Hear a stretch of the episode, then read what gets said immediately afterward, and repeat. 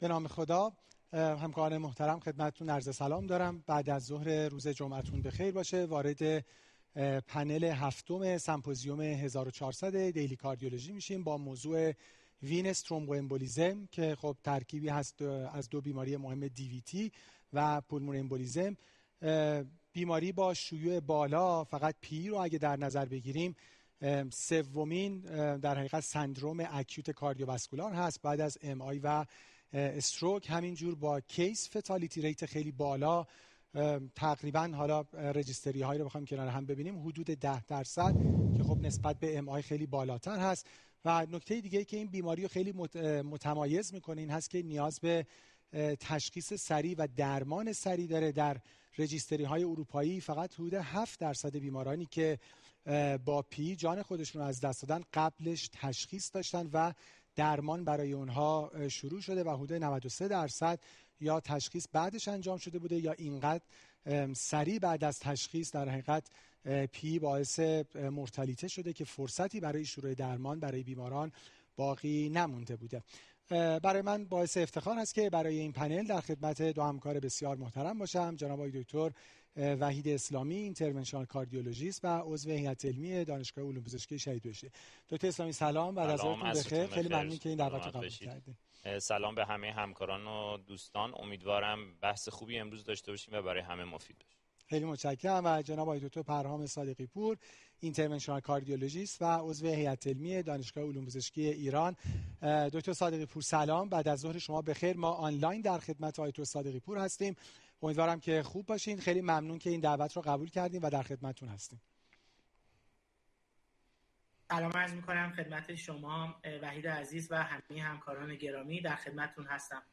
خیلی متشکرم. ما طبق session های قبلی ابتدا case اول رو من خدمتون مطرح خواهم کرد. دو سوال رو با audience محترم مطرح خواهیم کرد برای voting که interaction داشته باشیم. و بعد در خدمت آقای دکتر صادقی پور هستیم. برای ارائه اول حدود 20 دقیقه حدود یک رو بعدش panel discussion و بعد با همین توالی case دوم و در خدمت جناب دکتر اسلامی و بعدش هم panel discussion خب case اول رو که خدمتون مطرح می‌کنیم آقای 73 ساله هستند با resting shortness of breath در چند روز گذشته که حالا مراجعه کردن.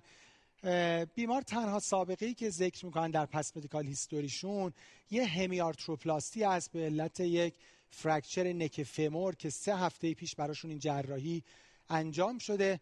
بیمار سابقه مصرف داروی خاصی ندارن social history شون هم unremarkable هست یه grade یک obesity دارن BMI 31 فشار بیمار الان 118 روی 72 هست و tachycard هستن یه heart rate 112 و saturation شون هم پایین هست در هوای اتاق یه saturation 91 درصد دارن یعنی یه mild hypoxemia دارن. سایر physical exam بیمار unremarkable هست. در lab test ی که برای بیمار در اورژانس انجام شده CBC نرمال کراتینین یک و یک تی اف تی ال اف تی و الکترولیت ها نرماله. برای بیمار یک D-dimer انجام شده و درخواست شده که 2300 هست و یه تروپوین دو در محدوده نرمال. ECG بیمار فقط یک تاکیکاردی سینوسی دارند. خب در physical exam هم دیدیم بدون تغییرات دیگه. اکوی برای بیمار bedside انجام شده. LVEF بیمار نرماله و در اکو شواهدی به نفع RV pressure overload هم ندارم valvular heart disease major ی هم ندارم برای بیمار یک compression ultrasonography اندام تحتانی انجام شده که به نفع DVT بوده در right common femoral vein و به دنبال اون با توجه به شک آمبولی ریه با توجه به این هیستوری برای بیمار یک CT آنژیوگرافی pulmonary هم انجام شده که filling defect در right pulmonary artery برای بیمار دیده شده. خب ما history رو کنار داریم برای اینکه شما بتونیم ببینیم. vote هم از الان می‌تونین شروع بفرمایید سوال اول اینه که اگر شما in charge این بیمار بودید در اورژانس آیا اصلا حالا که دیگه بیمار یه D-dimer بالا و یه compression ultrasonography به نفع DVT proximal داشته. آیا باز هم CT آنژیوگرافی pulmonary درخواست می‌کردید یا خیر؟ بله یا نه؟ خب vote و شروع بفرمایین. و حالا بعد در lecture آقای دکتر صادقی پور این sequence تشخیصی رو خواهیم دید. ولی فکر کنم دکتر صادقی پور این سناریوی خیلی شایعی هست. یعنی ما توی اورژانس هامون حالا همینجوری که خیلی وقتا درمان های متعدد می‌بینیم مدالیت های تشخیصی هم می‌بینیم. حالا البته الان نمی‌خوام باید ایجاد کنم که بگیم اصلا لازم بوده یا نبوده. حالا شاید هم در ادامه ببینیم که اصلا لازم بوده. ولی ببینیم که حالا یا بعد شما اصلا بگین شاید دیگه نیاز به سونو نداشته. از اول سیتی آنژیوگرافی می‌خواسته. ولی به هر صورت وقتی بیماری سونوگرافی داشته حالا آیا باز هم شما سیتی آنژیوگرافی درخواست می‌کردید یا خیر؟ هر وقت پاسخ آماده شد به من بفرمایید 80 درصد نظرشون این بوده که بله مثل پلنی که برای بیمار در اورژانس انجام شده باز هم درخواست می‌کردم و 20 درصد آقای دکتر صادقی مخالف بودن با اینکه بخواد برای بیمار CT آنژیوگرافی انجام بشه. سوال دوم این هست که شما anticoagulation بیمار رو چجوری شروع می‌کنید؟ حالا تشخیص آمبولی ریه برای بیمار دیگه قطعیه. برای risk stratification هم data هست. فشار بیمار رو می‌بینیم می‌تونیم vote م شروع بکنیم لطفا. شواهد اکو رو داریم یه مارکر از بیمار داریم physical exam بیمار رو داریم. آیا شما ترجیح می‌دید که با unfractionated heparin شروع کنید؟ ترجیح می‌دید که با یک LMWH شروع کنید و بعدا راجع به anticoagulation خوراکی تصمیم بگیرید؟ یا اینکه نه شما این بیمار رو از همون اول روی یک NOAC یا DOAC می‌ذارین و هیچ parenteral anticoagulation هم برای بیمار شروع نمی‌کنید. حالا پیش بینیتون رو به من نفرمایید دکتر صادقی پور. ولی تو ذهنتون باشه دکتر اسلامی هم. شما هم همینجور ببینیم به نظرتون audience ما بیشتر کدوم گزینه رو انتخاب می‌کنن؟ الان که میگم نگین چون شما یه چیزی بگین ممکنه که اونایی که دوست دارن حرف شما خلاصه درست حساب بدن یه گزینه دیگر رو خلاصه می‌زنن. ولی تو ذهنتون باشه و بعد آنستی بگین نظرتون چه من خودم یکیشو پیش بینی می‌کنم راستش. حالا منم آنستی میگم که پیشنهادم یعنی پیش بینیم چی بود. ولی خب سناریوی شایع هست. الان آقای 73 ساله هستن با یه تشخیص قطعی پی ای و یافته هایی که می‌بینیم و می‌تونیم بیمار رو ریسک استراتیفای هم بکنیم. 31 درصد دو تا صادقی پور گفتن به تو اسلامی که از اول آن فرکشنیتد هپارین بی 20 درصد. 49 درصد. من خودم آنستی پیش بینی بود که بیشتر گزینه بی رأی میاره. فکر می‌کردم که خیلی ال ام شروع می‌کنه. شما چه دکتر نه منم فکر می‌کردم بیشتر بی دکتر شما پیش بینیتون کدوم گزینه بود؟ من پیش بینیم آ بود. پیش بینیتون ای بود. بله. خیلی خوب. و البته حالا از شما می‌پرسیم که نهایتا پلنتون چی خواهد بود. خیلی متشکرم. در خدمت آقای دکتر صادقی پور هستیم. ارائه رو میشنیم و بعد وارد panel discussion میشیم. من هم عذرخواهی می‌کنم. ادامه میدیم. اولین سوالی که از در مورد approach به یک مریض آمبولی داشتیم. پس بررسی همودینامیک هست. بعد مثل هر چیز روتین شرح حال و معاینه روتین دیگه سراغ مریض آمبولی ریه هم میریم. شرح حال و معاینه رو گفتن خدمتتون. چیزهایی که برای من مهم هست. یکی heart rate هست. برای من heart rate 95 بالاتر از 95 خصوصا بالاتر از 110 در مریض آمبولی ریه یک نقش prognostic بسیار مهمی داره. پس من خیلی روش روی دیدگاه هم روی مریض آمبولی ریه تاکید می‌کنه حالا روی risk stratification خدمتتون عرض خواهم کرد. یه اشتباه روتینی که ما می‌کنیم یه علاقه خاصی داریم که O2 saturation رو اندازه بگیریم برای بیماران بله مریض end stage آمبولی ریه مریض massive اوتو سچوریشنش میفته ولی خیلی از مریض هایی که در فاز بدتر شدن هستن ممکنه هنوز سچوریشنش نیفته و نباید روی تاثیر روی اپروچ حداقل تشخیصی ما نبودن پایین نبودن سچوریشن آمبولیریه کمک بکنه. می‌بینید که در حالی که برای شما گفته شد شرح حال تموم میشه. و یکی از اشتباهات روتین ما خصوصا در پریفرال واسکولار دیزیز همین هست. ما اندام تحتانی و نه پالسش و نه خودش رو معاینه نمی کنیم و می‌بینید که بعدا در سونوگرافی مریض یک DVT proximal داشته. نکته دیگه که دوست دارم در شرح حال آمبولی ریه ما بهش دقت بکنیم هموپتیزی هست. هموپتیزی ارزش prognostic داره probability تشخیص ما رو بالا می‌بره و تا اون وقتی که massive هموپتیزی نباشه نباید روی درمان antithrombotic ما از thrombolytic گرفته تا anticoagulation تاثیر بگذاره. خب این چیزهایی بود دریافت هایی بود از شرح حال و معاینه مریض. یه نکته دیگه که داره خیلی از مطالعات اپیدمیولوژیک به عنوان به دنبال این بودن که بتونن فاکتورهای خطر آمبولی ریه رو پیدا بکنن. دو دیدگاه هست. یکی که در فاز acute این فاکتورهای خطر چه نقشی چه ریسکی و حالا به زبان آماری تر چه odds ratio ی می‌تونن داشته باشن. و یکی این که مریض اگر فاز اکیوتش رو طی کرد و وارد فاز بلند مدت و لانگ ترم شد اون موقع مریض چقدر در خطر آمبولیریه هست و اون موقع این فاکتورها می‌تونن چقدر برای اون خطرناک باشن. حالا ما صحبت فاز اکیوت داریم. پس ببینیم چه فاکتورها و چه ریس فاکتورهایی می‌تونه در شهر حال ما کمک بکنه و با تشخیص و احتمال بالاتر ما بتونیم آمبولیریه رو برای مریضمون دفینیت تر بدونیم در شهر گفتن یک آقا 73 ساله با سابقه همونوآپروپراستی گردن فمور که به دنبال شکستگی در سه هفته قبل رخ داده و بی ام 31 خب یه مطالعه اپیدمیولوژیک بزرگ وجود داره. تقریبا ما ده دوازده سال قبل که همه این دیتا ها به صورت اولیه از اون در اومده.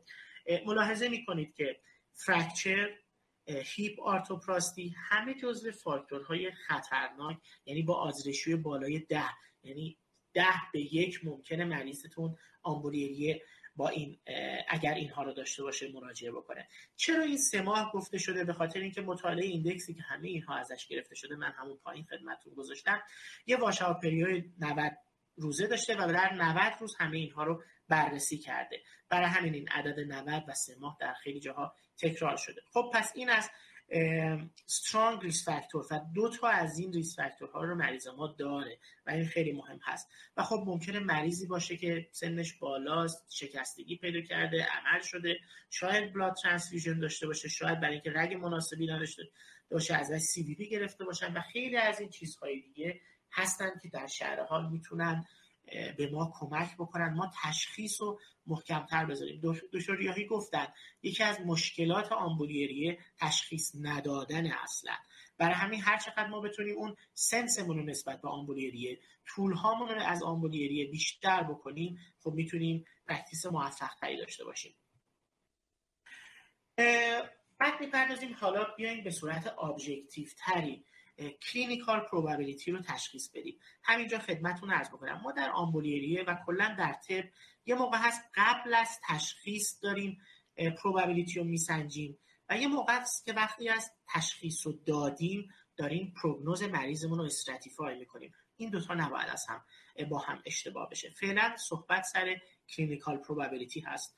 دو risk factor دو risk estimator بسیار معروف. Geneva risk score و Wells criteria رو داریم. من شخصا علاقه دارم که از Geneva risk score استفاده کنم. به خاطر اینکه هم validity ش و هم sensitivity و specificity ش بالاتره ولی شما فقط باید استفاده بکنید. حالا هر کدوم استفاده کردید اشکالی نداره. خب من یه کمی از این میگذرم هر کدوم از اینا رو داشت در risk estimator ش رو می‌ذارید. در تمام ها اپلیکیشن های موجود پزشکی این دوتا هستن و شما می‌تونید آنلاین همونجا ریسکتون رو محاسبه بکنید. از هر کدوم از این risk score ها استفاده بکنید. و یا هر نوع طبقه بندی. هر کدوم از این risk score ها دو نوع طبقه بندی دارد یا شما مریضتون رو به low intermediate و high risk تقسیم می‌کنید و یا از طریق دو قسمتی به PE unlikely یا PE likely تقسیم می‌کنید. از هر کدوم استفاده بکنید می‌بینید که برای مریض شما PE likely هست من یه تأکیدی که داشتم شاید جزء کارهایی است که شاید ما انجام نمیدیم. اینجا وقتی که برای مریض شما PE likely شما probability تشخیص می‌دید همینجا باید درمان empirical anticoagulation تون رو شروع بکنید. یعنی مریضتون intermediate to high risk probability from pulmonary emboli یا PE likely بود شما بعد درمان anticoagulation رو شروع بکنید. هر ساعتی که از تشخیص آمبولی ریتون میگذره و شما anticoagulation به مریضتون نمی‌دید حتی در مریض low risk تون خطر حوادث بعدی و خطر mortality رو بیشتر می‌کنید. خب از روی prediction rule مون ما میریم سراغ مرحله بعد. اگر low to intermediate یا PE unlikely بود شما از مریضتون D-dimer چک می‌کنید. اگر نبود مستقیما یعنی high بود مستقیما سراغ سیتی آنژیوگرافی یعنی روش اصلی تشخیصی آمبولیریه میرید. من ازتون خواهش می‌کنم روتینلی از همه مریض های آمبولیریه دیدایمر چک نکنید. به چه خاطر؟ به خاطر اینکه اگر مریض شما های ریسک باشه و در فاز ابتدایی آمبولیریه باشه و مصرف کوآگولی فاکتورها بالا باشه ممکنه دیدایمر شما منفی بیاد. یه شرایط دیگه این که مریضتون سابقه مصرف هپارین داشته باشه و با مسیف پی بیاد ممکنه D-dimer تون منفی بیاد و شما رو از تشخیص اصلی mislead بکنه. پس لطفا وقتی که تشخیص high risk high probability for pulmonary emboli گذاشتید مستقیم مریضتون رو کاندید CT آنژیوگرافی ریه بکنید. از اون طرف بدونید که low to intermediate یا PE unlikely probability با D-dimer تعریف میشن. این دوتا tool باید با هم استفاده بشن و هر کدوم به تنهایی ارزش پایینی دارن. یعنی اگر D-dimer منفی بود و low to intermediate risk بود و یا PE unlikely بود اون موقع شما می‌تونید با خیال راحت مریضتون رو برای آمبولی ریه rule out بکنید. یعنی یک مریض D-dimer منفی با یک high clinical probability رو نمی‌تونید به راحتی رد بکنید. خب اینها رو همه باهاش آشنایی داریم. فقط من تکرار کردم جهت اینی که مرور کرده باشیم با هم. پس تست بعدی که شما برای مریض انجام می‌دید CT آنژیوگرافی هستش. خب اینجا این مطالبی که خدمتون عرض کردم مرور کرده. وقتی که شما یک low to intermediate probability به همراه D-dimer منفی داشتین با کلاس یک می‌تونید ردش بکنید. خیلی خوب هستش که بر مریض های بالای 50 سالتون از فرمول adjusted برای D-dimer استفاده بکنید. همین یک ماه قبلم در Circulation مقاله جدیدی چاپ شد که فکر می‌کنم که این level of evidence ش رو از دو A به زودی یک بکنه و بسیار tool خوبی هست و شما رو در سنین بالا کمک می‌کنه که به راحتی مریضتون رو rule out یا rule in بکنید. و همونطور که خدمتون عرض کردم و تاکید کردم برای مریض های high clinical probability یا PE likely چک کردن D-dimer کلاس 3 هست و لطفا چک نکنید. در مورد CT آنژیوگرافی خب مشخص هست. اگر مریضتون CT آنژیوگرافیش مثبت بیاد با یک specificity بالایی شما می‌تونید تشخیص آمبولی ریه رو مطرح بکنید.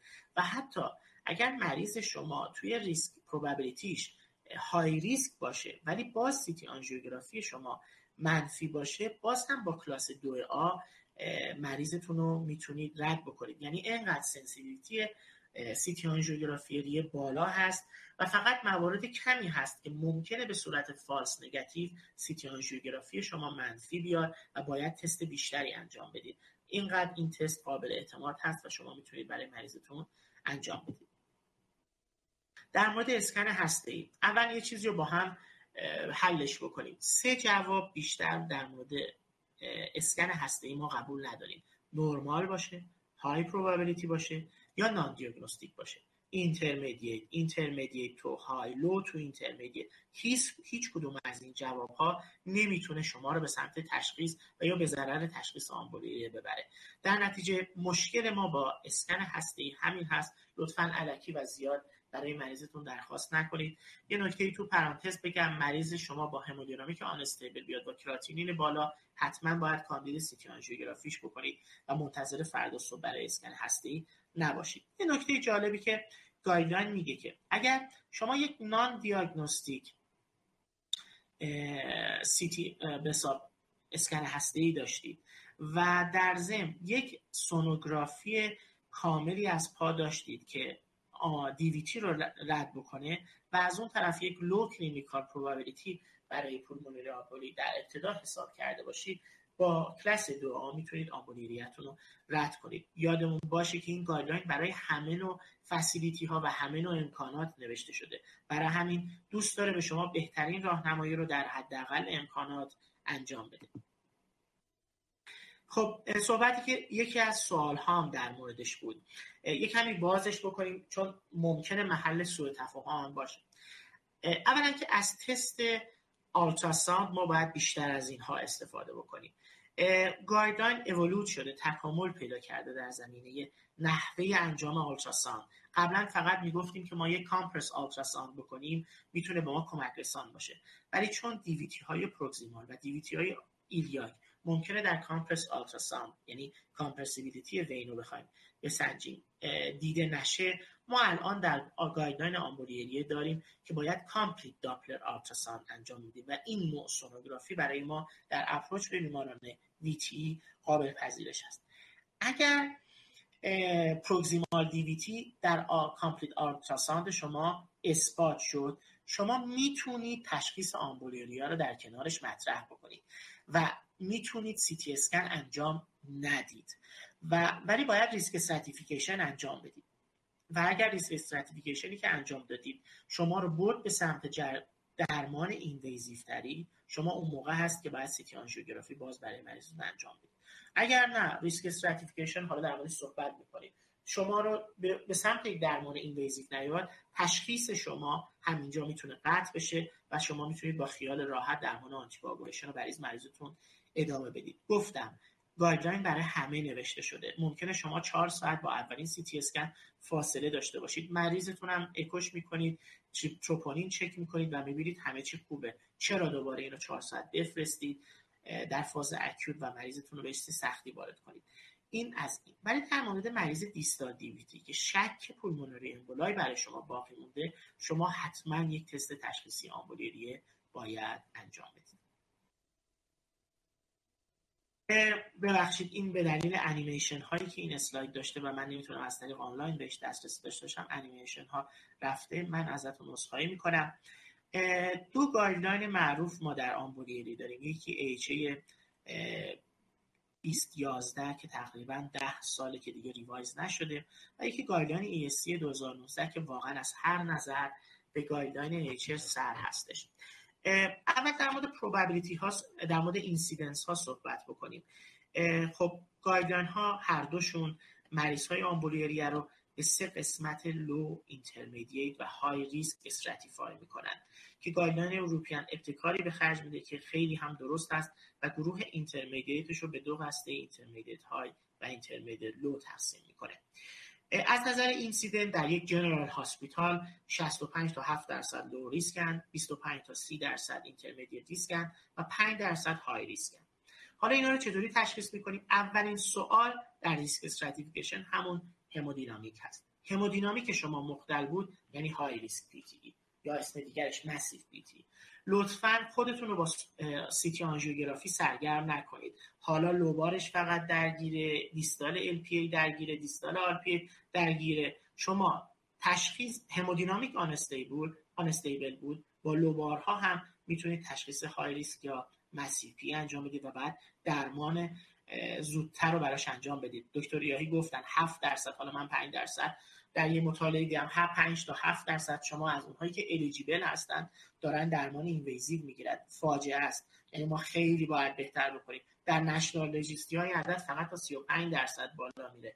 یعنی ما نزدیک 65 درصد مریض های رو درمان نمی کنیم. به خاطر همین چیزها و همین preoccupation های ذهنی که داریم CT آنژیوگرافی بیاد جوابش بیاد و خیلی چیزهای دیگه. برای risk stratification بعد از همودینامیک سراغ RV function میریم. خوشبختانه چندین tool برای چک کردن RV function داریم. اکو معروف ترین اونها است لطفا از index های استاندارد اکو استفاده بکنید. اول یه سایز بزنید سایز آروی بزنید سایز آروی به بزنید. حالا در اسلاید بعد خدمتون عرض خواهم کرد. سعی کنید عادت بکنیم که در سی تی اسکن هم ما هم در کنار رادیولوژیستمون آر وی به رو سایز بزنیم و ما کمک کننده است و در نهایت از ها مثل پرو بی استفاده بکنیم. دقت بکنیم که پرو بی در آمبولیریه به معنای کاردیاک نیکروزیس نیست به معنای کاردیاک دیسفانکشن هست. و شما این دو تا نمی‌تونید اشتباهی به جای هم استفاده بکنید و یکی از ابزار بسیار قدیمی ما که خیلی ازش کم دیگه استفاده می‌کنیم. حداقل در آمبولیریه صرفا برای خودم شخصا که خیلی EKG ارزشمند هست هست همون سینوس تاکیکاردی که به من نشون میده می‌تونه در پروگنوز مریض موثر باشه تا خیلی چیزهای دیگه. این روش های تقسیم بندی RV function هست و بعد میریم سراغ cardiac necrosis که با تروپونین اون risk stratify می‌کنیم. تفاوت guideline ESC همینجا هست. مریضی که هم cardiac dysfunction داشته هم RV dysfunction داشته باشه و هم تروپونین مثبت داشته باشه این intermediate high تقسیم بندی میشه و مریضی که یک کدوم از اینا رو داشته باشه intermediate low تشخیص داده میشه. بدونید که مریض intermediate مثل مریض ما مثل همین آقای 73 ساله که intermediate high هست هم RV ش dysfunction داره و هم تروپونینش مثبت داره یک بمبه. 5 تا 10 درصد mortality داره. درسته mortality massive 56 درصده ولی این مریض 5 تا 10 درصد mortality داره و می‌تونید توی اورژانس حتی مریض رو از دست بدید. پس ما از این طریق مریضمون رو risk stratify کردیم. معیارهای اکو رو ملاحظه میفرمایید. سعی کنیم که به مریض RV یک approach مستقیم و یک approach کلاسیک داشته باشیم تا چیزی رو miss نکنیم. من پیشنهاد می‌کنم. یکی از index هایی که من از اساتید اکو یاد گرفتم و خیلی کمک رسان هست pulmonary acceleration time هست. تمرین کنیم که pulmonary acceleration time رو برای مریض های اورژانسمون حساب بکنیم برای تصمیم گیریمون نقش داشته باشه. می‌بینید که خیلی اینجا اکو خیلی مختصر انجام بشه. باور بفرمایید 95 درصد اکوهایی که ما برای آمبولی ریه انجام میدیم همینقدر مختصر هست.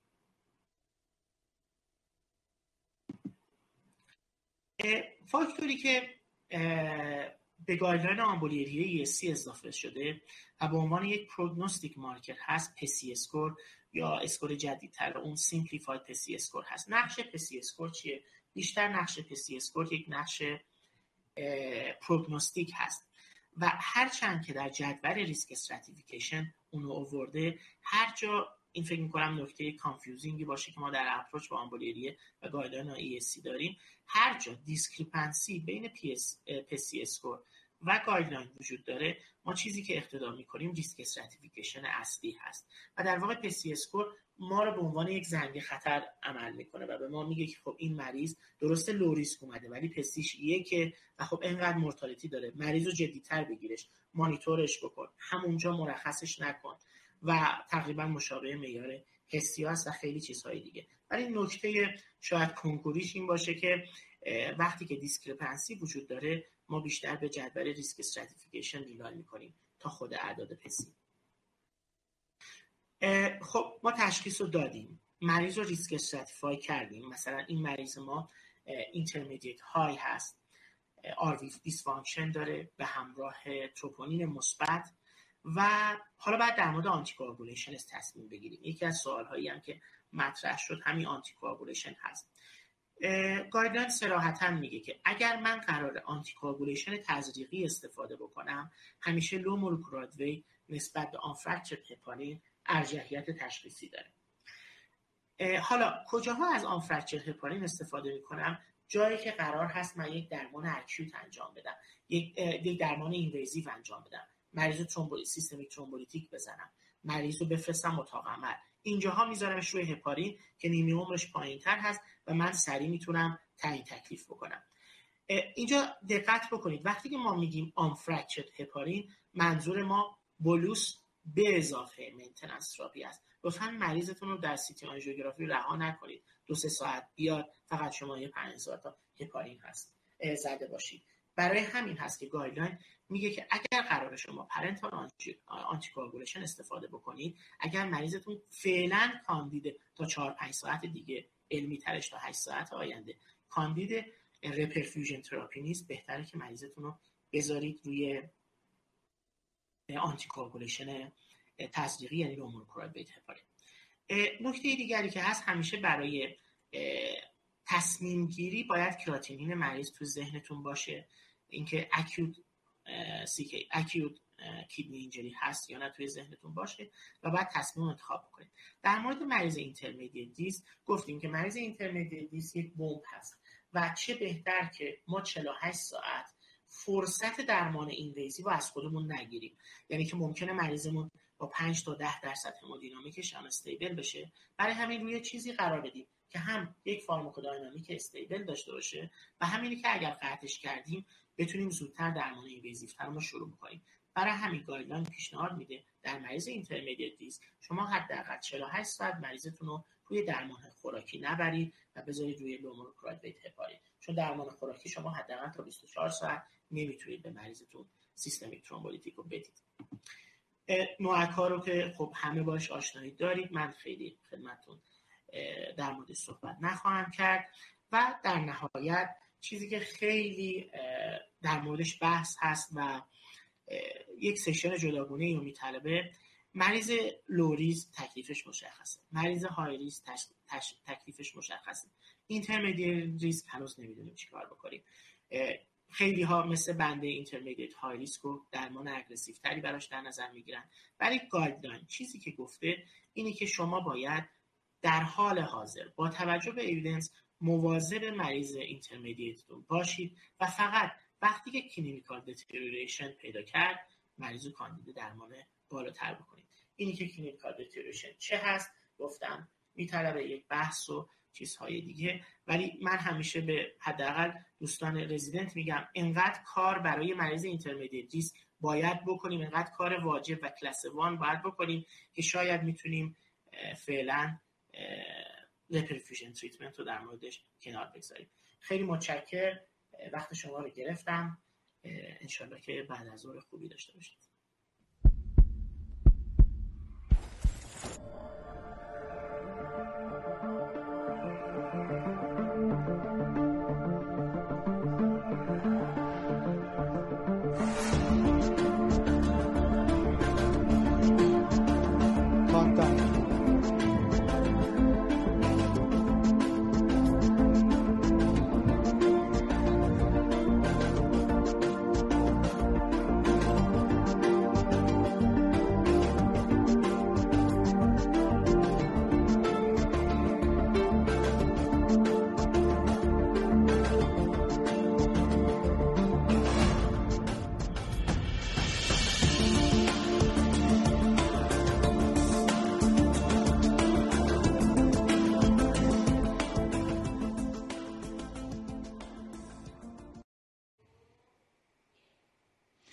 خیلی متشکرم آقای دکتر صادقی پور. خیلی case oriented و خب مثل همیشه evidence based و کاملا informative دکتر من راستش داشتم به مبحث VTE فکر می‌کردم. یکی از مباحثی که تو field کاردیولوژی نمی‌دونم حالا شما دکتر صادقی پورم نظرتون رو بفرمایید خیلی conclusive guideline ها و evidence ها یعنی مثلا area of debate و gray zone ش نسبتا کمه. یعنی همین حالا guideline ESC 2019 که فرمودن تو خیلی جاهای practice تقریبا تکلیف روشنه. این مثلا خیلی متمایزه با بحث قبلش با هم صحبت میگیم مثلا chronic coronary syndrome که مثلا نکات vague خیلی زیاد, داره. حالا یکی از نکات challenging ی که این بیمار داره من تا آقای دکتر صادقی‌پور یه استراحتی می‌کنن با شما شروع بکنم. بحث early discharge ه به خصوص ما تو شرایط خب پاندمی در حقیقت کووید 19 هم هستیم. یکی از گرفتاری های این روزهای practice پزشکی بالاخره over بودن بیمارستان ها هست و الان بالاخره ما ترم مثلا home hospital داریم. حتی خیلی بیماران بدحالتر هم الان دارن توی خونه در حقیقت manage میشن. حالا فرض کن اصلا در شرایط کووید هم نبودیم. ببینید این بیمار از اولش که خب PE likely بوده. حالا هم که تشخیصشون قطعیه.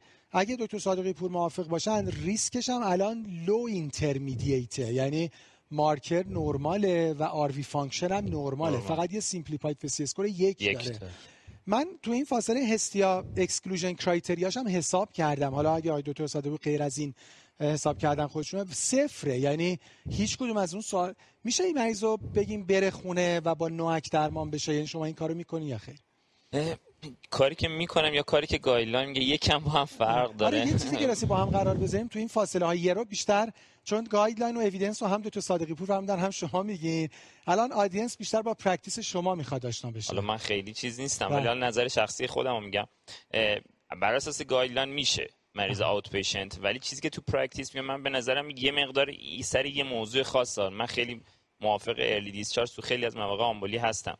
ولی کن تو این case خاص چون proximal DVT ه حالا من به نظرم یه خود این trend توی guideline به به خاطر cost effective effectiveness و هزینه تخت بستری توی کشورهای دیگه هست ای من مریض proximal DVT نظر خودمه. با با علیرغمی که با این حال که میشه outpatient این درمانش کرد من proximal DVT رو discharge نمی‌کنم. و منظور پیش هم قطعی بوده بخاطر RPA درگیره. پس شما اینجا نگه بله من نگه نگه و یه سوال کوتاه بپرسم. اگه مریض رفت خونه یکی discharge کرد و بعد خدایی نکرده بالاخره PE دیگه case fatality rate داره. بله. و مریض sudden death کرد در خونه. چون این case ایی که میشنوه آدم.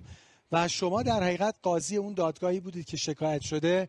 آیا مقصر می‌دونید پزشکی که discharge کرده بیمار رو؟ سوال سختتر شد. سختتر شد. من به socioeconomic و اون مریض و همراه نگاه می‌کنم. کسی که بتونه follow up همودینامیک مریض رو تو خونه چک کنه خیلی oriented به علائم مریض باشه saturation می‌تونه بگیره همودینامیک می‌تونه بگیره. یا نه. یعنی اینا هم تو تصمیم گیری من به نظرم هر کسی تو judgment ش یعنی مقصره. خیلی بعد socioeconomy بیمار بالا باشه و بشه بتونه بهش oriented باشه به علائمش. همین دو تا سوالم دکتر صادقی پور شما کوتاه جواب بدین. هم practice خودتون و حالا اگر هم شما مریض رو حتما نگه میدارین حالا اگه یکی مریض رو discharge کرد blame می‌کنین یا اینکه میگید خب بالاخره practice او هم درست بوده. همونطور که وحید گفت سوال بسیار challenging یه من اگر اجازه داشته باشم یه مثال از یک case real برای شما بزنم. یه آقای 39 ساله ای از socioeconomy که بسیار خوب به اورژانس بیمارستان ما مراجعه می‌کنه. رزیدنت اونو با درد پا. رزیدنت اونو سونوگرافی براش انجام میده و توی سونوگرافی superficial vein thrombosis براش تشخیص داده میشه. و رزیدنت به درستی مریض رو کاندید NOAC می‌کنه و شب مریض با massive PE برمیگرده و خدا رو شکر thrombolytic می‌گیره و اتفاق ناگواری براش پیش نمیاد. نکته ای که بسیار مهم هست در این case که ما بعضی وقتا درست از ابزارمون کامل یعنی از ابزارمون استفاده نمی کنیم قرار شد که ما در تشخیصمون اگر superficial non proximal DVT داشته باشیم. مریضمون علائمی از PE داشته باشه حتما تشخیص پی رو براش کانفرم بکنیم. برای همین خیلی از اوقات اون چیزی که ما فکر می‌کنیم که معیار هستیا هست بعضی وقتا کامل معیار به درستی از بالا تا پایین دیده نشده. ولی اگر واقعا همه معیارها رعایت شده باشه ما فعلا در اورژانسمون این کار رو داریم انجام میدیم. حتی پرینت هستیا رو هم گرفتیم. حالا بعضی استفاده می‌کنن بعضی استفاده نمی‌کنن. ولی اپروچمون به سمت این هست. ولی همونطور که همه ما می‌دونیم وحیدم به خوبی گفتن اینکه متاسفانه در پزشکی قانونی محکوم هستیم. خصوصا اگر یک پروگزیمال دیویتی باشه. با اینکه پروگزیمال دیویتی جزء معیارهای خطرناک استیا نیستش. برای همین ولی دکتر ریاهی من می‌خوام بگم که ما خیلی از مریض های از این خوشحالتر رو توی اورژانس نگه میداریم. حالا این مریض رو می‌تونیم با کمی اغماض نگه داریم ولی اون خیلی از مریض های low risk ی که ما در اورژانس نگه میداریم و فعلا اونها رو با استفاده از HESTIA مرخص بکنیم. و چیزی که مهم هست اینه که اگه قرار NOAC بدیم جلوی روی خودمون لطفا آنتی رو مصرف بکنن. درست. خیلی خب متوجه شدم یعنی هر دو همکار محترم پس بیمار رو نگه میدارن. اما discharge بیمارم خیلی کار غیر خلاصه evidence based ی نیست. درسته دکتر صادقی پور؟ بله. به خصوص در شرایطی که ما محدودیت resource داریم یعنی با دکتر صادقی پور موافقم ولی موقع ما مریضای ساده تر رو نگه می‌داریم یعنی chest pain ای خیلی علی. مثلا mild و اینا رو ولی حالا مثلا یه همچین مریضی با RPA درگیر و proximal DVT بگیم بره خونه. ولی اگه واقعا resource مون محدود باشه در بیمارستان میشه بیمار رو با follow up خیلی نزدیک در حقیقت مرخص کرد. سوال بعدم دکتر صادقی پور از خودتون حالا بیمار رو نگه می‌داریم. بیمار رو میشه در همون بیمارستان از همون اول روی نوک گذاشت. یعنی ببینیم مریض لو اینترمدییته چون من مطمئنم ببینید الان خیلی از همکارای ما گفتن حالا یا LMWH یا UFH دیگه یعنی خیلی رأی آورد. آیا واقعا دلیلی داره ما این بیمار رو در بیمارستان بذاریم رو درمان پرنترال؟ به جهت اینکه خب باز در این محدودیت ریسورس بالاخره کلی استف درگیر میشه تزریق داره یا اینکه خب نه یه در حقیقت NOAC از همون اول بیمار بدیم حالا under observation باشه. دکتر صادقی پور گفتم من ترجیح همینه که در 48 ساعت اول مریض intermediate risk رو من حتما بذارم روی low ولی بعد از 48 ساعت می‌تونم اون مریض رو می‌ذارم روی خوراکی. به خاطر این هم هست که ما حتی توی مریض intermediate رو یک عدد کم ولی قابل توجه 5 درصد برای clinical deterioration داریم. برای همین من شخصا مریض intermediate رو 48 ساعت اول می‌ذارم روی anticoagulation تزریقی حتی اگه low intermediate باشه. بله بله حتی بله. اگه low inter و خیلی متشکرم. دکتر زن برگردیم به case اینا سوالی کوتاه کوتاه. بالاخره این مریض رو سونوگرافی کرده بودن. آیا واقعا دیگه ضرورتی داشت که CT آنژیوگرافی بشه؟ کمکی می‌کنه الان به بیمار؟ من به نظرم چون بر اساس اگه guideline هم می‌خواد بریم چون مریض علائم تنفسی هم داشت اگه اشتباه نکنم dyspnea dyspnea بله بله داشت. یه جوری جزء risk stratification حالا چقدر با اکو بریم جلو یا نه. یعنی یه مقدار سیر مریض دست اون بیاد درست شک داشته باشه. میگه تو guideline هم اگه جمله هاشو نگاه کنی میگه اگه حالا امکان CT angio نبود مریضتون اندازه علائم لینک کلینیکی خورد.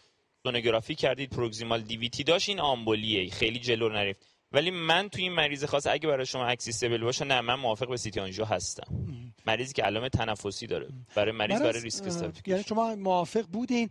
راستش با این توضیحی که آقای دکتر صادقی پور دادن حالا من منم با یه منطقی میگم باید می‌شد CT angio به خصوص با توضیحی که آقای دکتر صادقی پور دادن یعنی میگن خب من 24 48 ساعت می‌خوام به بیماری parenteral anticoagulation بدم که اگه deteriorate شد, خب برم سر وقت در حقیقت درمان invasive یا invasive تر یعنی مثلا systemic thrombolysis. خب نمیشه که مثلا ندونم آیا مریض آمبولیری هست یا نه 24 تا درسته دکتر صادقی پور پس کاملا. ما در مرکز خودمون هم مریضی که با تشخیص DVT اومده باشه و علائم تنفسی داشته باشه تشخیص آمبولیریه رو confirm می‌کنیم. ولی خب guideline همونطور که عرض کردم برای همه نوشته شده باشه. نوشته شده. بعیدم گفتن اگر دیدیم که proximal DVT و حالا سی تی اسکن خیلی با فاصله بسیار زیاده ما همون approach رو میریم. ولی حتما risk stratify می‌کنیم ولی در یه مرکزی که دسترسی به CT angiography است اونی که futile بوده این که سونوگرافی اول انجام شده درسته؟ یعنی ما بالاخره CT angiography شو قاطعا می‌خواستیم دیگه. خب بله. چرا سونوگرافی کردیم بیمار رو دکتر صادقی پور. من سوال بعد سوال ساده ایه ولی خب مهمه. خیلی چیز challenging ی نیست ولی یه بار با شما review بکنیم. همونجوری که شما فرمودین بالاخره این consensus guideline ها هست. الان در VTE هم مثل atrial fibrillation NOAC anticoagulation preferred و choice ه.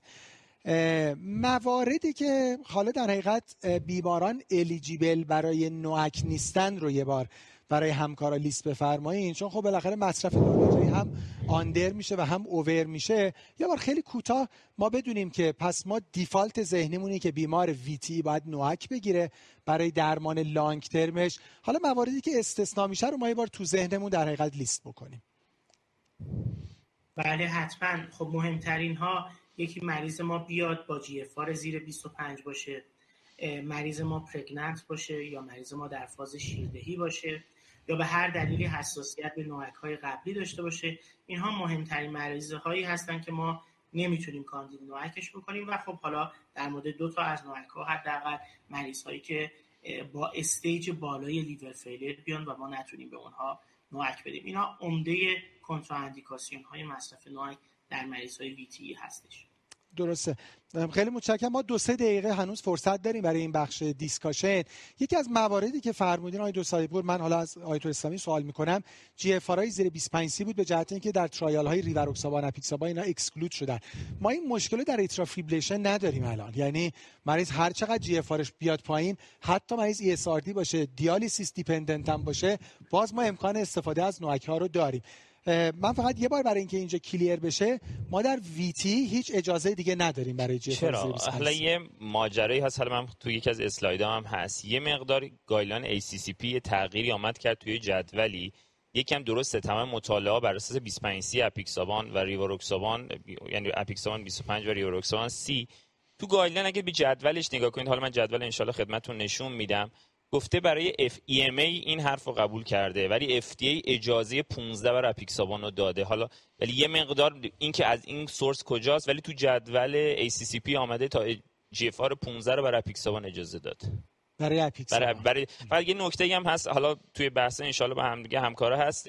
دوز اجاستمنت ما در دیویتی و درمان پی نداریم. یعنی اون ما قضیه دیویتی و پیتی صفر و یکه من چیزی که تو practice ما خیلی زیاد متاسفانه می‌بینیم کسایی که GFR 35 40 اینا دارن دوزای پایینتر و مریض DVT خیلی high risk می‌ذارن رو لیواروکسابان 15 در حالی و این چیزها رو ما در DVT و PTE نداریم و حتما دوز ما صفر و یکه. یا full dose میدیم یا نمیدیم. چقدر مهمی بود. بله. پس ما دیگه اون داستان dose adjustment اونجا نداریم. خیلی کوتاه چند ثانیه دکتر صادقی شما با این عدد 15 در practice تون موافقین یا دیگه GFR زیر 30 و 25 رو در حقیقت مریض رو سویچ می‌کنید رو وارفارین؟ من شخصا مریض کمی دارم که با GFR زیر 25 گذاشته باشمش روی NOAC. هنوز با evidence قوی تری احتیاج دارم. ولی اگر مریضی باشه که poor compliance باشه از همین چیزی که رای جان گفتن استفاده می‌کنم. ولی واقعا در GFR پایین ترجیحم وارفارین هست. و اگرم بخوایم چیزی استفاده کنیم نهایتا apixaban دیگه. همون داستانی که در ولی بازم می‌گفتید آدم آنست باشه. اون چیزی که تو پرکتیس من درسته این که تو جدول هست به خاطر اینکه ما آنتیدوت نداریم ریسک خون ریزی به مریض رینال فیلر و اینام هست. خود منم جی اف آر 02515 از نوک استفاده مگر مریضی آف لیبل باش. یعنی مریضی باشه که اصلا نتونه برای شما پی تی آی رو کنترل کنه میری یه جایی که اصلا خیلی یعنی یعنی دو تفاوتی که پس با اترا فیبریلیشن در سیویر سی کی دی دیگه اینجا از نوک نمی‌تونیم استفاده کنیم و بحث بعدم صفر و یکه. یعنی دیگه dose adjustment نداریم. آخرین نکته که من خدمت شما شما دکتر صادقی پور و وارد case دوم بشیم سری یکی از نکاتی که بالاخره آدم می‌خواد این نکته challenging در PE پیدا بکنه بحث intermediate risk هاس حالا می‌دونم که میشه یه پنل مفصل بهش پرداخت. شما هم اشاره فرمودین که در حقیقت به trainees میگین که حالا در intermediate ما کلی خلاصه level of evidence A و class of یک داریم. ولی در practice خودتون می‌خوام ببینم الان بیمار intermediate های رو در حقیقت بالاخره ما trial های خود conflicting آیا سر وقت بالاخره systemic thrombolysis میرید؟ حالا با half dose یا با full dose؟ یا اصلا بیمار رو CDT کنید یا نه؟ شما فعلا ترجیحتونه که پایبند مثلا به PEITHO trial باشین و بگید من فقط anticoagulation میدم و بیمار رو follow می‌کنم. بله ما در مرکز خودمون تمام intermediate ها رو CDT می‌کنیم و اگر CDT به هر دلیل نتونستیم براشون انجام بدیم half dose thrombolytic رو انجام بدیم. یعنی این به عنوان یه روتین ما هست. و, اگه کسی این کارو نکنه باز کار در حقیقت غیر اشتباهی, اشتباهی نکرده. اشتباه. ولی خب من میدم trend م تو دنیا خیلی به این سمت هست. یعنی اینکه مریضای intermediate هایی رو به خصوص اگه بالاخره می‌تونن با یه کاتتری اونجا بالاخره بازم من میگم به شرط لو bleeding risk. یعنی یه آدمی چون اکثر این دی وی تی پی تی آی چرا؟ منم خیلی موافق این practice هستم. یه آدم مثلا 35 ساله بدون هیچ risk factor ی رو با ریسک bleeding ما برای MI آدم 70 ساله thrombolytic می‌زنیم. چرا این مریض محروم کنیم؟ حالا تا با یه سری کانسر نه ولی آدم 70 ساله ای مثلا fragile ی که ریسک bleeding ش مثلا بالاتره شاید آدم یه مقدار محتاط تر باشه. شاید منطقی تر همینجور ما در همه پنل ها واقعا این بارها گفته شد که در پزشکی ما one size fits all نداریم برای و individualization precision medicine مهمه. ولی خب بله دیگه یه default ذهنی آدم داشته باشه و case by case هم تصمیم بگیره. خب من با case دوم مطرح کنم و وارد lecture جامعه اسلامی بشیم. case ی که خدمتتون مطرح میشه حالا خانوم 67 ساله ای هستن که بیمار با یه left lower extremity pain و swelling یعنی با علائم به نفع DVT بستری شدن. در past medical فقط یک non-small cell lung cancer دارن که metastatic بوده. در داروهاشون برای بیمار enoxaparin 60 میلی گرم BID در دو روز گذشته به خاطر تشخیص DVT که حالا جلوتر خواهیم دید شروع شده و داروهای کموتراپی که مشخصا gemcitabine و cisplatin بیمار دارن مصرف می‌کنن. physical exam الان بیمار یک BMI 20 دارن درصد BMI پایین احتمالا درجاتی از cachexia دارن. فشارا 100 روی 66 هست نسبتا فشارهای پایینی دارن احتمالا به خاطر cancer زمینه ای هست. heart rate 96 borderline بیمار tachycard هستن ولی saturation در هوای اتاق کاملا خوب هست. معاینه قلب و ریه نرماله و خب معاینه left lower limb هم edematous هست erythematous و گرمه و پارسا هم نرماله. بیمار یه آنمی مختصری دارن WBC 3400 یه پلاکت 78000 دارن احتمالا در زمینه cancer شون. کراتینین LFT خوب هست.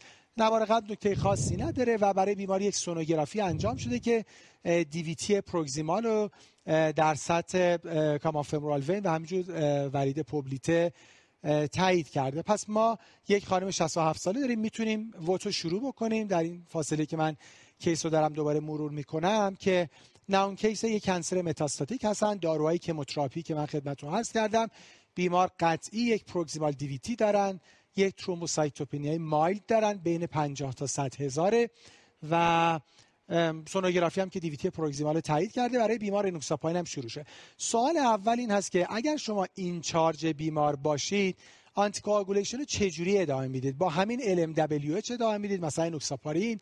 آیا بیمار رو در حقیقت با warfarin ادامه می‌دید؟ حالا طبیعتا با bridge therapy یا اینکه بیمار رو با NOAC ادامه می‌دید؟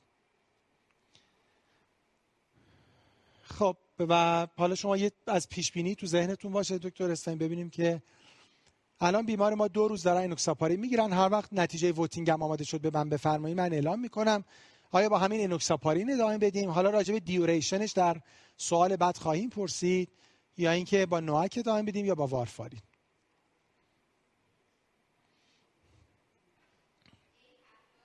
هفتاد درصد دکتر اسلامی با enoxaparin، B پنج درصد و 25 درصد NOAC. فکر کنم شما کار سختی در presentation تون داریم و خوشحالین که این presentation رو دارید یعنی futile خلاصه نیست. و سوال دوم هم این که حالا شما چقدر این anticoagulation ادامه میدین و با چه دوزی؟ سوال اول که شش ماه ادامه میدین. گزینه بعد اینه که تا وقتی cancer cure بشه و تا اون موقع با standard dose ادامه می‌دید. یعنی حالا اگه داریم مثلا به بیمار NOAC میدیم با دوز استاندارد گزینه C هست که تا وقتی cancer cure بشه اما بعد از 6 ماه با reduced dose ادامه میدیم. یعنی با reduced dose ریوروکسابان و apixaban حالا در قسمت بعدی پنل با هر دو همکار محترم من راجع به بحث extended treatment صحبت می‌کنم. vote تون رو لطفا بفرمایید بین گزینه A, B و C که ما interaction ی داشته باشیم. سوال قبلی پیش بینیتون چی بود دکتر اسلامی؟ به نظرم فکر می‌کنم فکر نمی‌کردم enoxaparin انقدر اینقدر زیاد. راستش. منم فکر نمی‌کردم اینقدر bold یعنی 70 درصد. 70 درصد این بیمارا رو 6 ماه با یعنی enoxaparin شیش ادامه میدن. compliance ی و که کار سختی. بزنن. داروی BID دکتر صادقی پور با ما هستین؟ خب هر وقت نتیجه آماده شد بله. 14 درصد تا 6 ماه خب. 44 درصد با standard dose. C اینجا هم کار شما خیلی سخت بود دکتر اسلامی. یعنی به نظرم presentation مهمی خواهیم داشت. خیلی متشکر حدود یک ربع تا 20 دقیقه در خدمت آقای دکتر اسلامی هستیم و بعد discussion.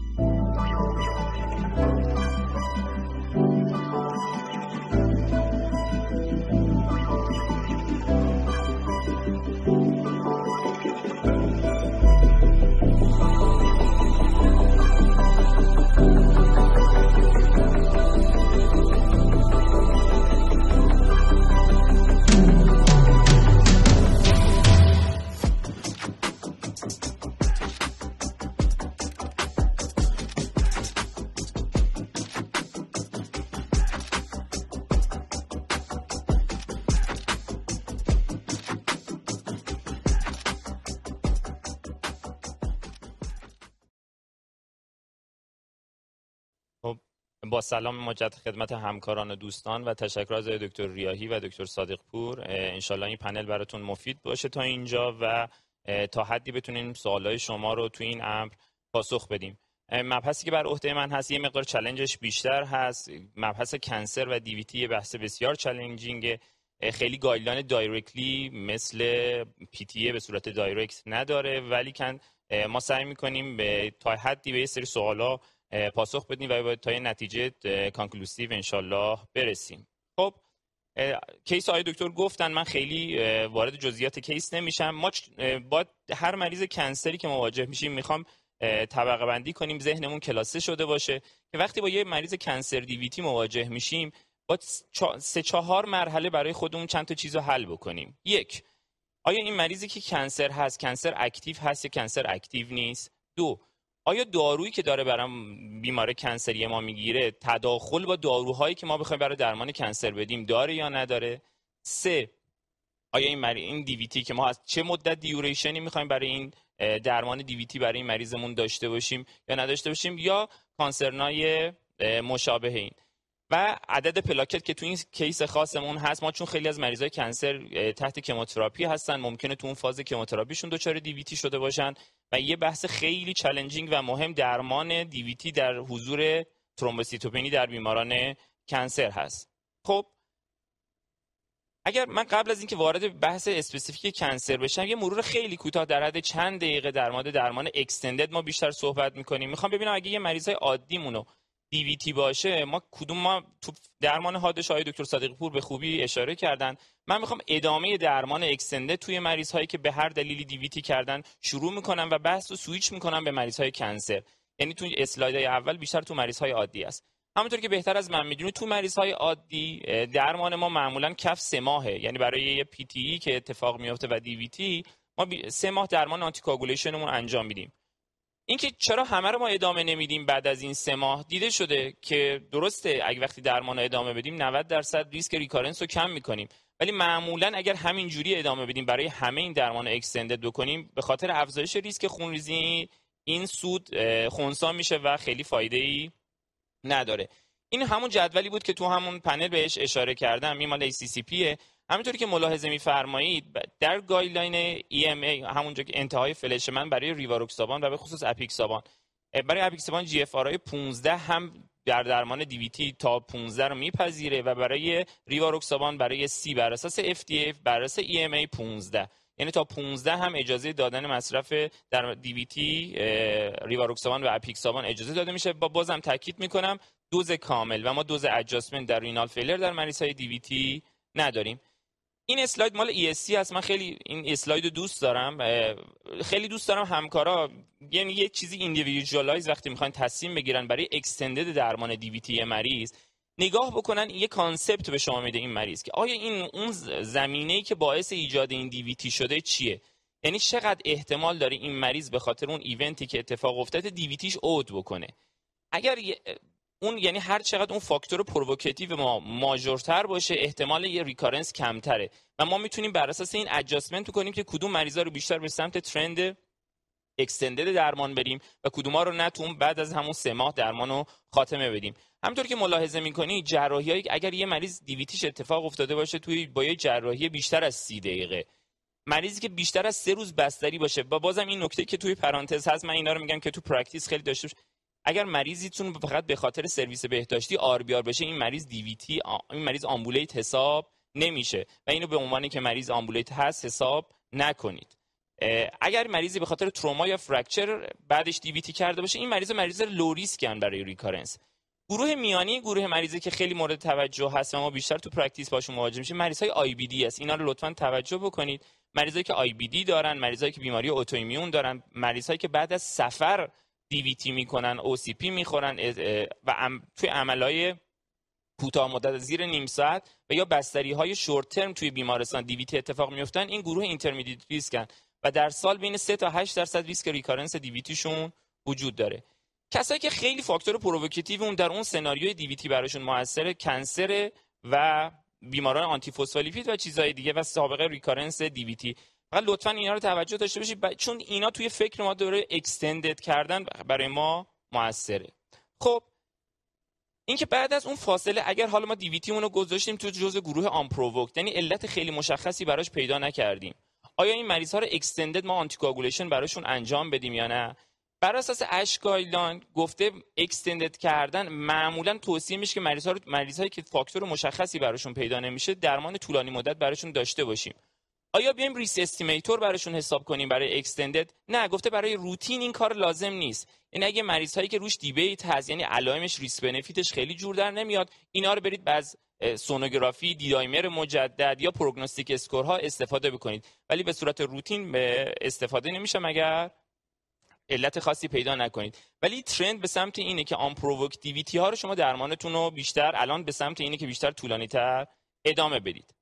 یه نکته خیلی جالبی داره توی این guideline ASH تو 2020 که دوباره revise هم شد تو 2021 میگن اگر فاز اول مریض DVT تون رو گذشت هم می‌تونید extended تون رو با standard dose برید هم با lower dose. یعنی lower dose هم اجازه به شما میده. علیرغمی که مریض unprovoked DVT بود ولی may be considered ه یعنی اگه همکار کاردیولوژیست بیشتر در جریانن. may be considered مثل دو B تقریبا. حالا توی guideline PTE DVT دو A دو B ش به اون وضوح guideline کاردیولوژی نیست. یعنی به مثل کرونر ولی اجازه به شما میده اگه مریضتون یه مقدار bleeding risk ش بالاتر باشه با lower dose extended treatment تون رو ادامه بدید. جای دیگه که به extended treatment خیلی بها میده و دوست داره مریض ها رو extended treatment ادامه بدید. مریض هایی هستن که هموزیگوت هستن برای فاکتورهای procoagulant مثل پروتئین C مثل پروتئین G D 20 اینها هم به نفع اینه که مریض ها رو indefinite anti رو ادامه بدید. اگر مریضتون هتروزیگوت بود این قضیه دیگه براش خیلی نیست و ضرورتی نداره اگر یه مریضی هتروزیگوت بود براش ادامه بدیم. یه سوال خیلی مهم که آقای دکترم من فکر می‌کنم حالا توی پنلم بیشتر بحث می‌کنیم. کیا رو بریم سراغ این فاکتورها؟ یعنی برای که این همه مریض های ما DVT PTE داریم حالا همه اینا رو بریم فاکتورهای procoagulant براشون پروتئین C S آزمایش های گرون بفرستیم انجام بدن یا نه. گفتن نه روتین واقعا این کار ضرورتی نداره. برای کسای DVT این آزمایش های procoagulant ارزش داره که معمولا DVT هاشون تو سنای زیر 50 سال اتفاق میافتن و هیچ risk factor های مشخصی برای ایجاد DVT براشون پیدا نکنید به خصوص اگه سابقه فامیلی VTE دارن. من فکر کنم این یکی از سوالی که تو practice خیلی به ما کمک می‌کنه که کیا رو بریم برای آزمایش های به طور روتین همه مریضا رو نفرستیم. تو آزمایش های گرون برای انجامشون به خصوص که یه مشکلاتی هم برای قطع و وصل دارو و وارفارین و این حرفا هم براشون داره. خب یه سری prediction model هایی وجود داره که برای اینکه ببینیم چه مریض های DVT می‌کنن. که مثل Vienna، HERDOO2، DASH، DAMOVES، Ottawa فقط چند تا فقط همینجوری میگم. یه که به نظر من تو اینا تو مریض هایی که unprovoked DVT هستن می‌تونید برای اینا استفاده کنید. من به خصوص مریضایی که high bleeding risk هستن و نمی‌خواید به سمت indefinite برید از DASH می‌تونید استفاده کنید. کسایی و اونا که DASH score زیر یک دارن اینا همه تو MedCalc اینا هم هست. شما میگه might اجازه دارید long term به اینا extended نکنید. فقط تو این گروه خاص و DASH به بالای دو به بالا رو بهتر مریضا رو extended treatment کنید. این مال MedCalc که تو HERDOO2 که به خصوص توی خانوما خیلی استفاده داره. تو خا... کسایی که آن توی خانومی اتفاق بیفته و یه modifiable risk factor مشخصی نداشته باشن بر اساس HERDOO2 می‌تونید تعیین کنید که مریضتون low risk extended کنید بر اساس BMI سنش D-dimer ش و علائمی که post thrombotic syndrome داره. اینو تکرار می‌کنم این فاکتور باید زمانی بین 5 تا 6 ماه از اون DVT گذشته باشه. یعنی مثلا بین 3 تا 6 ماه گذشته باشه. این فاکتورها رو اندازه بگیرید میزان D-dimer ش و علائم post thrombotic ش بعد اون موقع تصمیم بگیرید که extended بکنید یا خیر. Vienna هم همینطور. اینا از risk factor هایی هستن که برای مریض های عادی استفاده می‌کنیم. حالا می‌خوام بحث سویش کنیم به سمت cancer. توی مریض cancer از یه prediction predictor ی می‌تونیم استفاده کنیم که آیا این مریض cancer ی که ما داریم چقدر احتمال داره در آینده DVT کنه. یه فاکتور یه risk score ی که خیلی validate شده تو مطالعات مختلف به نام Khorana ست که خیلی از این استفاده می‌کنن بر, بر اساس نوع cancer. پلاکتی که قبل از chemotherapy داره هموگلوبینی که قبل از chemotherapy داره و white ی که داره و BMI مریض. و این تعیین می‌کنه که این مریض شما چقدر در ریسک DVT هست یا نیست. که میگن اگر مریضتون Khorana score بالای دو داشته باشه باید برید سراغ پروفیلاکسی در مریض cancer. قبل از اینکه یعنی به صورت outpatient هم این مریضا بهتره که پروفیلاکسی anticoagulation بگیرن. خب بحث اصلی من از چند از این به بعد توی specific روی cancer بیشتر از اسلایدهای از این به بعدمون. این یه state of the art هفته گذشته JACC چاپ کرد که هنوز تاریخ شمارش هم نخورده. و ASH 2021 یه guideline NCCN هست که ما با مال 2020 هست و JACC.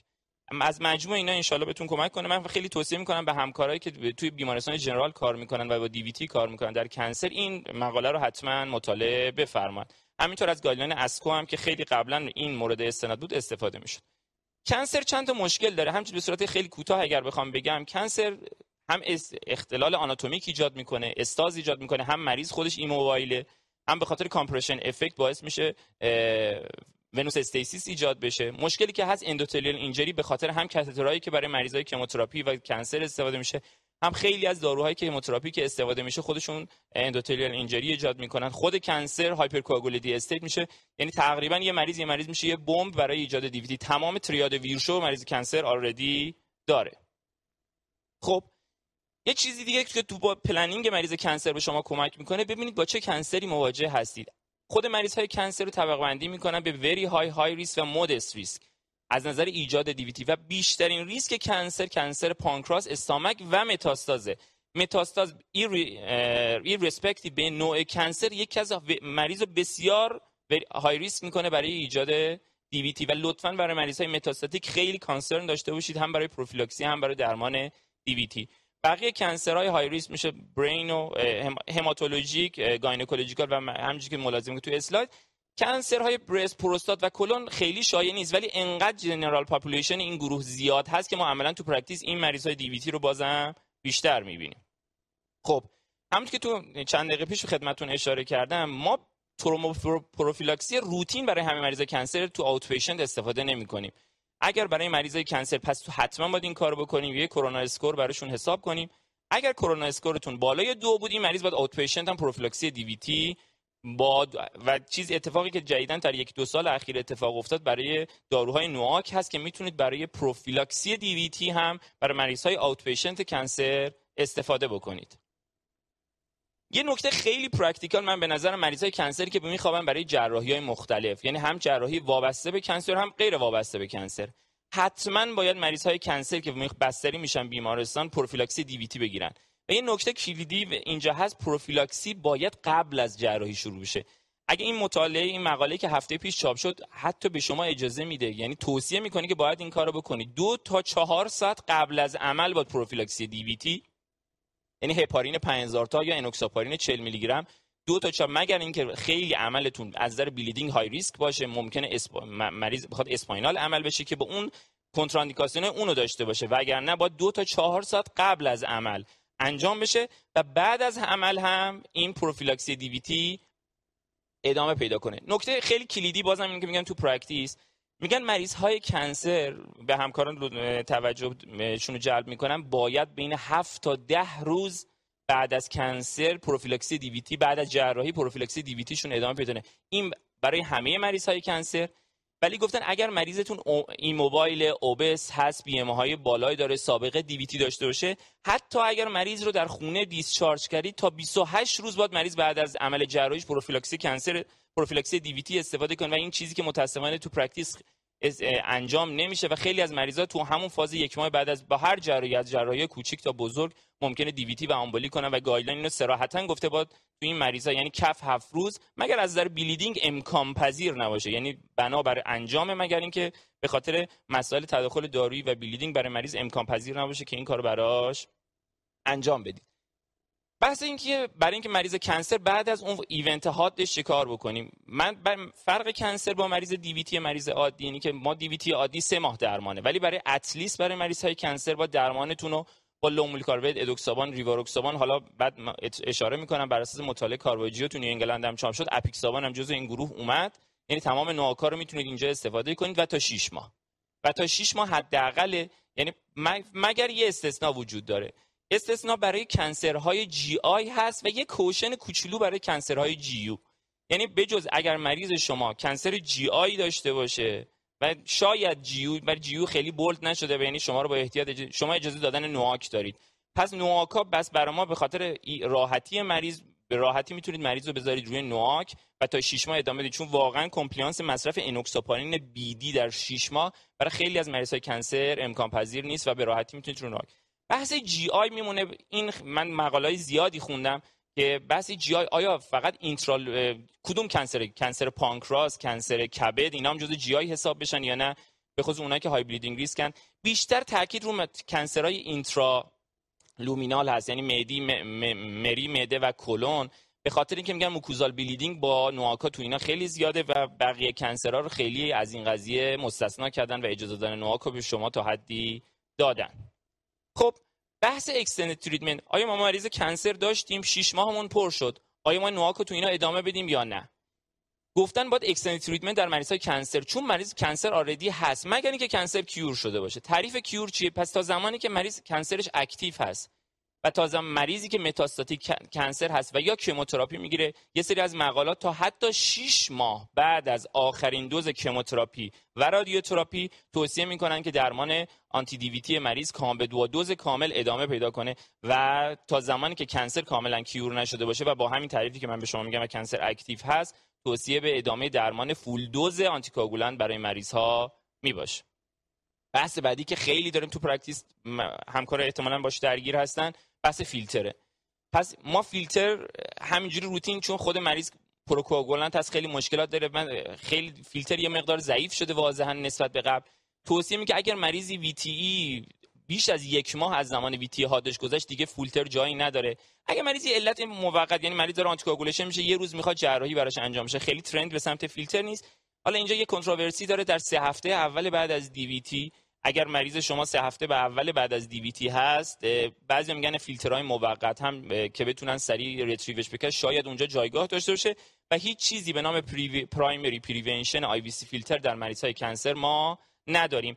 آیا و کسی که هی DVT یش گسترش پیدا می‌کنه علیرغم cancer بازم may be offered ه که ما برای مریض DVT بزنیم و این بازم اینجام ضعیفه. و لطفا خیلی طرف این توصیه نمیشه.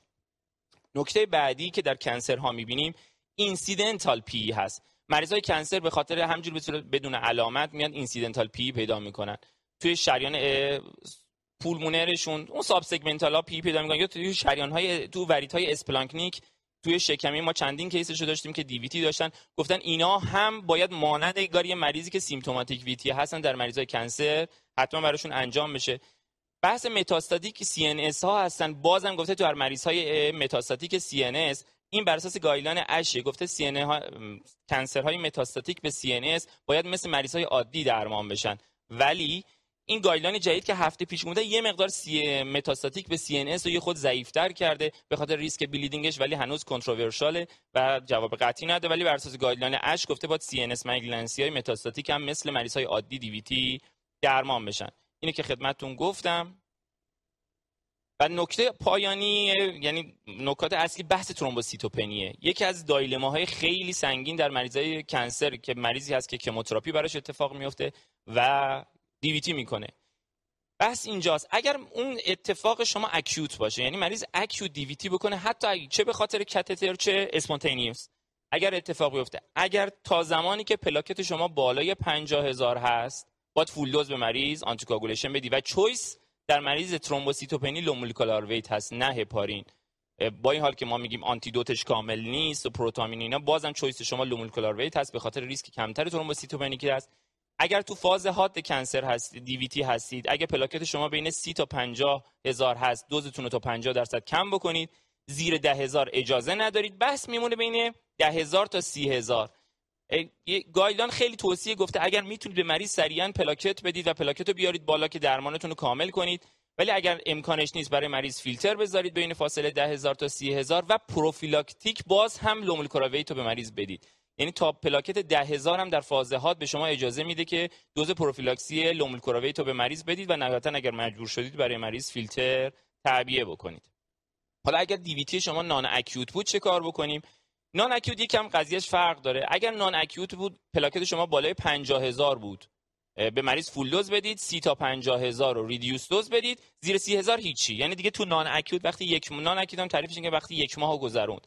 زیر سی هزار وقتی دیگه DVT شما acute نیست توصیه به انجام درمان نیست.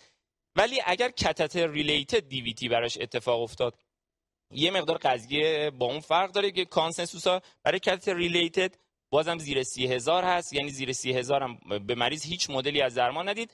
اگر catheter related نباشه یه مقدار trend به سمت پروفیلاکسی شاید بیشتر باش. خب اینا رو گفتم نهایتا. و آخرین concern ی که برای این مریض خاصمون من دارم هی تیکه تیکه مشکلات این case رو برای خدمتتون بیان می‌کنم. پس گفتم نگاه کنید DVT تون کجاست؟ نگاه کنید پلاکت مریضتون چیه؟ حالا نگاه می‌کنید و نگاه می‌کنید مریض می‌تونه NOAC بگیره یا انوکساپارین بگیره و نکته بعدی داروهای chemotherapy که برای مریضای cancer معمولا استفاده میشه.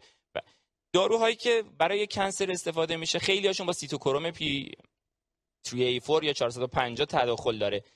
و یه جمله وجوده. اگر یه دوبات با حتما به جدولا نگاه کنید. اگر اون دارویی که استفاده میشه استرانگ ایندیوسر یا اینهیبیتور نواک ها هستن اجازه شما ندارید از نواک برای این مریض استفاده کنید. ولی یه جمله تش گفته گفته اگر مجبوری در نهایت استفاده بکنید چون دابیگاتران و ادوکسابان تداخلشون با این گروه کمتر هست تو اون گروه هایی که استرانگ هست. شاید ترند به سمت این دو گروه یه مقدار سیف تر است. غیر strong ا نه می‌تونه از اونا بر از بقیه دارو استفاده کنه. این جدولی که توی JACC 2019 چاپ شد و که داروهایی که تداخل با cancer هست تو NCCN هم یه جدول مشابه این تو 2020 چاپ شد که هست که برای لطفا برای مریضای cancer تون داروهاشون رو نگاه کنید. اگر بخوایم برگردیم به این case دوباره به اون case اولمون نگاه می‌کنید این مریض چند تا مشکل داره. یک cancer درمان metastatic پس این مریض با long life long life درمان بشه. chemotherapy داره جمسیتابین و سیسپلاتین هیچ تداخلی با داروهای NOAC نداره. پس این مریض اون روزای اول درمانش که طی کرد ما سویش می‌کنیم به سمت نواک. چون جی آی هم که نیست یعنی ما منی برای دادن نواک نداریم و با نواک می‌تونیم برای مریض رو ادامه بدیم. اگه سوالی هست من در خدمتتون هستم.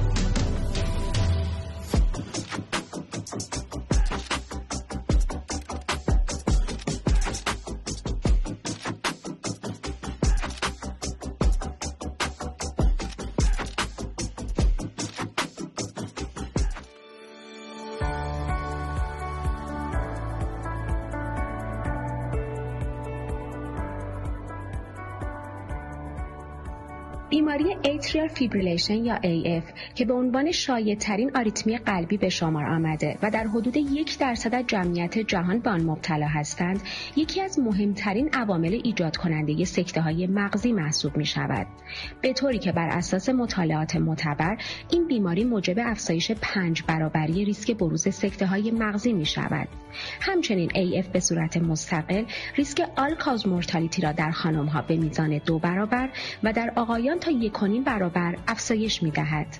از آنجایی که بیماری AF می تواند سالیانه باعث افزایش 4 الی 5 درصدی ریسک بروز حوادث thromboembolic شود، مصرف داروهای ضد انعقاد خوراکی شامل دو گروه vitamin K antagonist ها و direct oral anticoagulant ها در این بیماران اهمیت بسزایی دارد. با ورود direct oral anticoagulant ها به عنوان جدیدترین داروهای ضد انعقاد خوراکی بسیاری از چالش ها و ریسک های تجویز vitamin K antagonist ها از جمله ریسک بروز ICH، پنجره درمانی باریک، تداخلات بسیار زیاد دارویی و غذایی و نیاز به پایش مداوم بیمار برای قرار داشتن در normal therapeutic dose تا حد قابل توجهی کاهش پیدا کرده است. مطالعه بزرگ ROCKET AF که بر روی بیماران non-valvular AF انجام شده نشان داد که ریواروکسابان در مقایسه با وارفارین ضمن اثر بخشی قابل مقایسه در پیشگیری از stroke در کاهش بروز ICH و fatal bleeding به صورت معناداری دارای ریسک کمتر نسبت به وارفارین است. کلاتوور داروی ریواروکسابان شرکت داروسازی اکتوور است.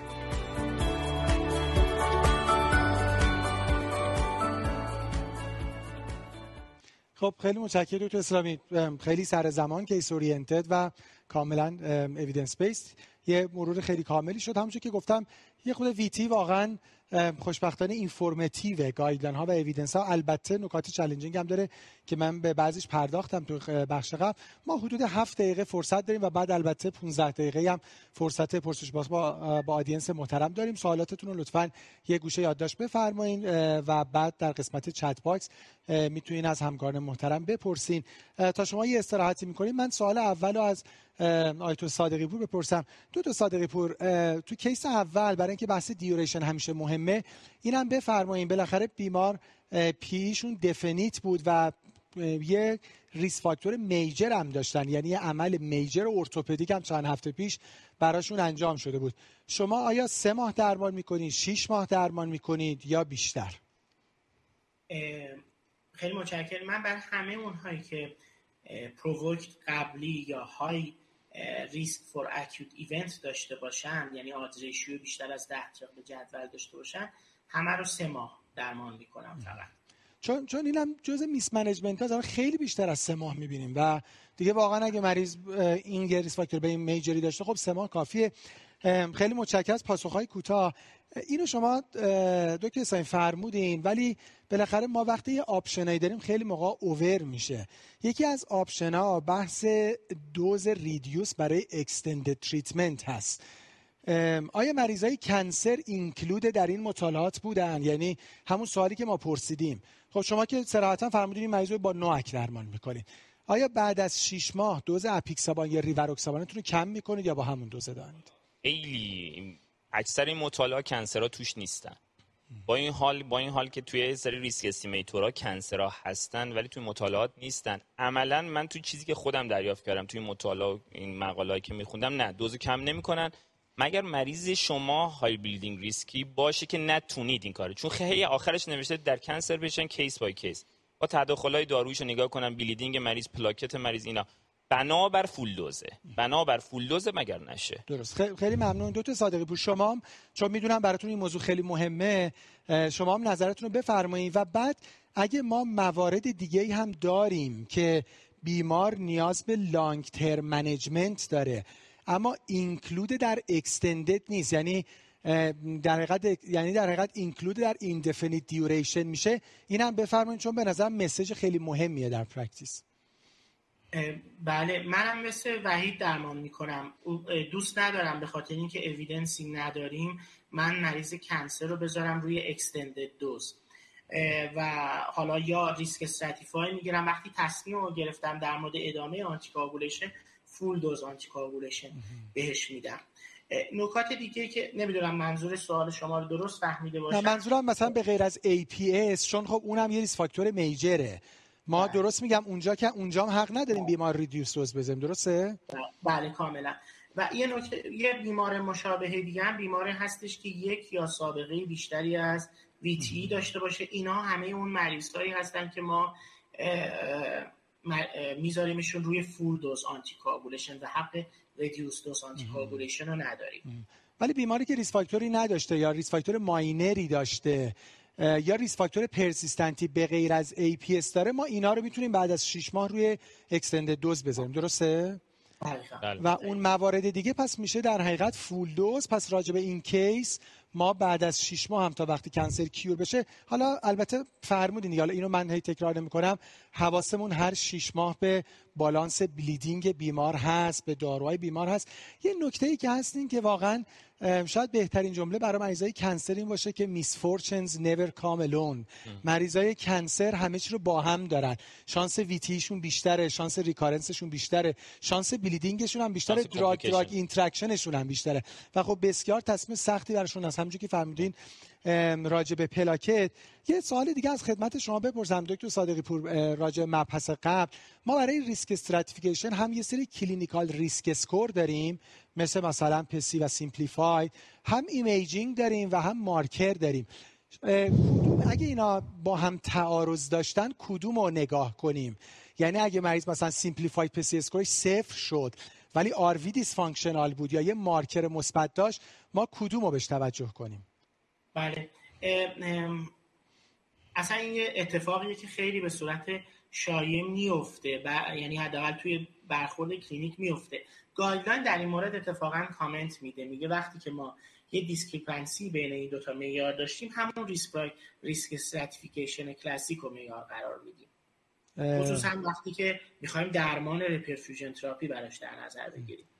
کلاسیک من متوجه نشم یعنی اینکه نگاهمون به imaging باشه و مارکر یا نگاهمون به risk score ای clinical باشه. من پس اینو یه توضیح کامل تری بدم PESI score ذاتاً تصمیم قطعی ما رو در risk stratification در risk stratification دخالت نمی‌کنه. یعنی اگر مریضی بود که یعنی ما از همه مهمتر در risk stratification به hemodynamic RV function و cardiac biomarker باید توجه و cardiac necrosis باید توجه بکنیم. PESI score چیزیه که به این adds on اضافه میشه.